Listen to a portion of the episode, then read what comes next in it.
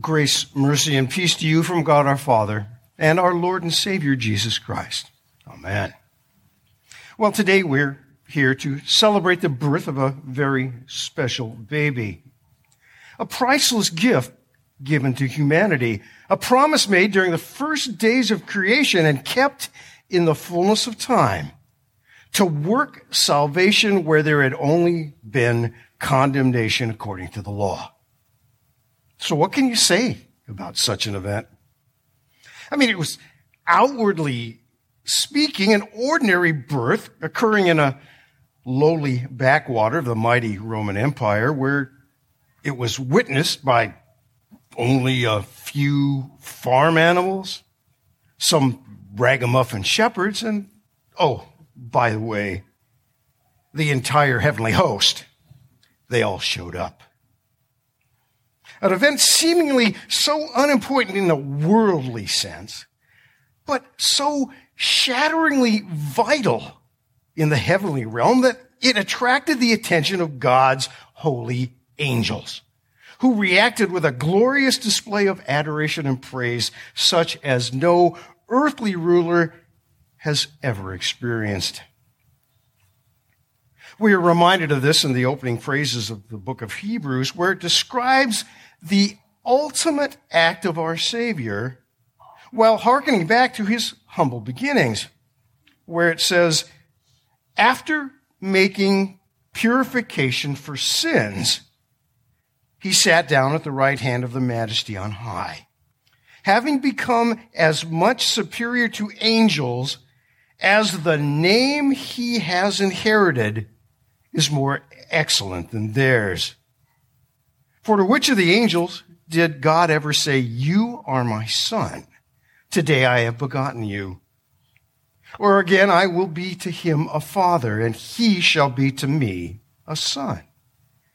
And again, when he brings the firstborn into the world, he says, Let all God's angels worship him. See, now, in reading that section of Hebrews, there's a word that just leapt out at me. And it reminded me of a theme that runs throughout the whole of scripture. See, the Lord repeatedly announces to his people just why he does this or that thing. And the one thing you all need to understand, it isn't always for us. Okay. Now, the benefit of God's actions often come to us and boy, are we grateful for it.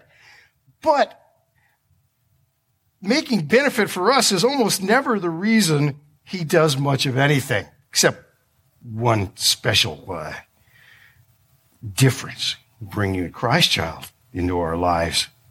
That really was for us. But God's reason is usually all tied up with the mystery about his name. So what's in a name? Well, a name can be a source of identification, you know, like the hi, my name is Bob tag, you know, something to differentiate me from the Brians and the Carls of this world so that we all knew who mom was yelling at. Okay. A name can also refer to one's reputation, how others view you, and that's where God places the emphasis regarding his name. In the Bible, a great deal of importance is given to one's name because, especially in Hebrew, the name a person is given often says something about the character of our, or of the circumstances surrounding the recipient. For example, the name of Isaac's son, Jacob, roughly mean, means heel catcher or usurper. He was given that name because as even as his twin brother Esau was being born, slightly before he was, Esau's infant heel was being firmly held in Jacob's hand. And that theme of grasping for what wasn't his would follow Jacob all of his life. Jacob would grow up to usurp Esau's birthright as the eldest son through deceit and trickery as he conspired with his mother to fool a now elderly Isaac into believing that Jacob was in fact Esau. and thus receiving an ill gotten, non transferable blessing that wasn't meant for him. Now, one of the most poignant names ever given highlights the heartbreak behind the name Ichabod, Ichabod. It's a translation, transliteration of the Hebrew word e kavod, which means the glory has departed. And if you remember that story, the Israelites were feeling rather full of themselves when they had mostly conquered the promised land. And despite warnings from God to the contrary, they thought that it'd be a great thing to put the Ark of the Covenant into battle because it would be a talisman for them, making a guarantee of success for any battle. And so, with the high priest's blessing, they marched that ark front and center into conflict in an attempt to finally rout those pesky Philistines. And of course, the ark was seized by the Philistines after a loss of 35,000 Israeli soldiers, including the high priest Eli's sons. And when Eli hears of this, he collapses and dies on the spot. So you've got this, he has a wife, very pregnant, and now she's lost her children, and she gives birth to another son, and in her grief, she gives him that awful name. The glory has departed. Because the glory had indeed departed Israel at such a terrible price. Now, another interesting name that's even more to the point of my sermon today is Joshua, or Yeshua, as it is in the Hebrew. And we first find this name given to Moses' chief military commander, the one who would be tasked with taking the new nation of Israel into the promised land. Now, Jacob was so famous, he even merited his own book in the Bible because of that fact. And his name means the Lord saves, or the Lord is salvation. And it's a compound of the personal name of God, the name he chose for self revelation, the YHWH that's known as the Tetragrammaton, which they never wanted to speak out loud, and so they sort of fudged it and transliterated it into Yahweh or Jehovah, as we see in most of our newer translations. And it's combined with a word Yasha, which meant to be made free or saved. You know, it's not readily obvious from a casual reading of Scripture, but when Joshua or Yeshua gets transliterated from the Hebrew into the Greek, it becomes Jesus. Now there's a name. His name is powerful for salvation. As John has it, but to all who did receive him, who believed in his name, he gave the right to become children of God who were born not of blood, nor of the will of the flesh, nor of the will of man, but of God. There are those who claim that Jesus never referred to himself as God. They are mistaken. First of all, whenever you find yourself reading through the Gospels, watch for whenever the crowds take up stones to stone Jesus. It happens quite a lot. But every time that happens, it's because Jesus had said something that elevated him to the equivalent of God the Father. He, he says such unclear things as, I and the Father are one. Doesn't really say much, does it? Or truly, truly, I say to you that before Abraham came to be, I am. You know, how could they miss that? Jesus repeatedly claims that name in the Gospel of John, where he says, I am seven different times. He, he, he uses that same construction to uh, declare himself to be the bread of life, the light of the world, the door of the sheep, the good shepherd, the resurrection and the life, the way, the truth, and the life. And lastly, the true vine, the connection to life, right? This triple connection to life here is really telling us about Jesus' mission. He's come to bring life. In the events leading up to his life giving sacrifice, we find Jesus in the Garden of Gethsemane. And as his captors close in, Jesus asks the guards who are seeking whom, whom they are seeking. And, and, and when they respond with Jesus of Nazareth, one last time he announces, I am, with powerful results as they fall back under the power of his declaration. I am course, is the name by which God introduced himself to the people who would become the nation of Israel.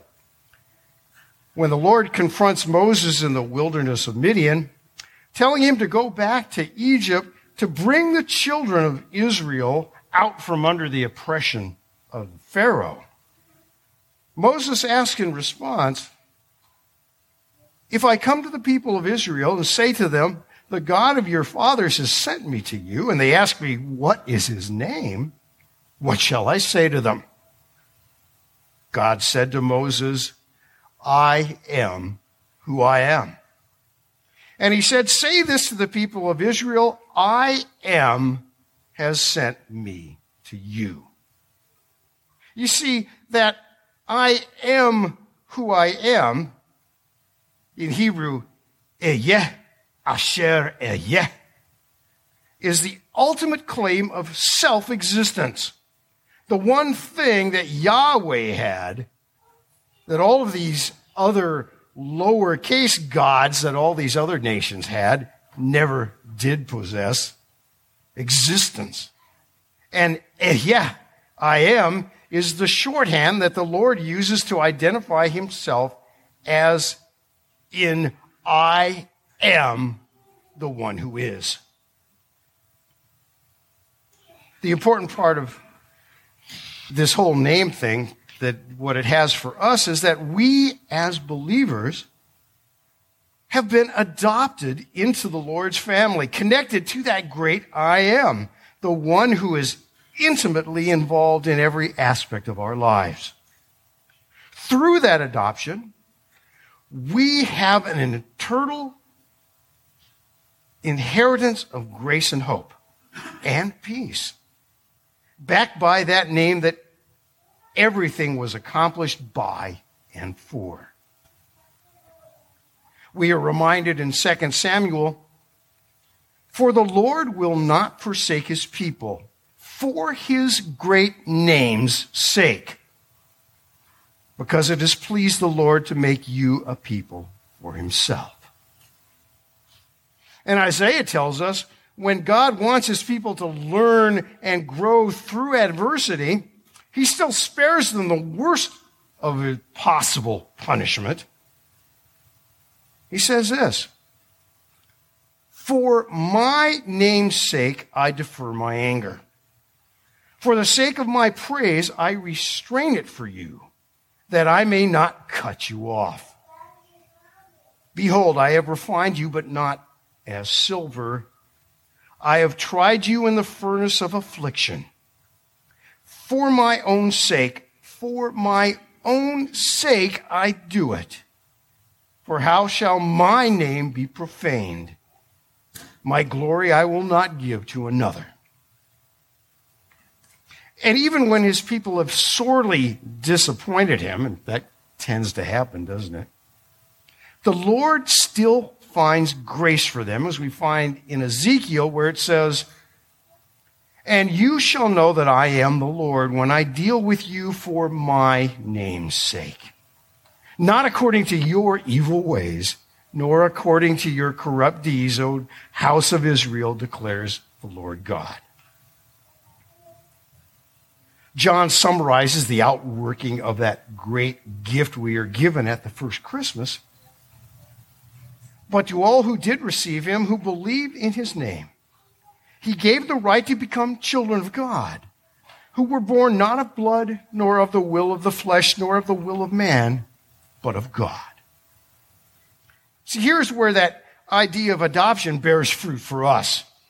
We are given the right to become children of God. Now, this is nothing that we earn or deserved, but a gift that God bestows upon us.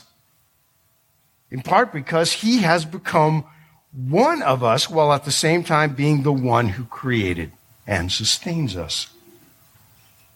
Jesus came to participate in our humanity as one of us because it was the only way that he could take on our sins and become our Savior. He came as a helpless infant, facing life just as we all did, being dependent upon others for our every need. This image is a big part of what Jesus meant when he told his disciples that they needed to come as little children into the kingdom of heaven. See, we have no ability to force our way into God's grace. It is a free gift that we can neither earn nor deserve. We are utterly dependent on the Lord for every single bit of it. God has a name. He will not share his glory with another, but Jesus, the God man, is ultimately honored by his Father. Paul tells us this in Philippians. Therefore, God has highly exalted him and bestowed on him the name that is above every name, so that at the name of Jesus, every knee should bow in heaven and on earth and under the earth and every tongue confess that Jesus Christ is Lord to the glory of God the Father. You see, it really is all about the name Jesus, the Lord, saves. Thanks be to God. And Merry Christmas. Amen.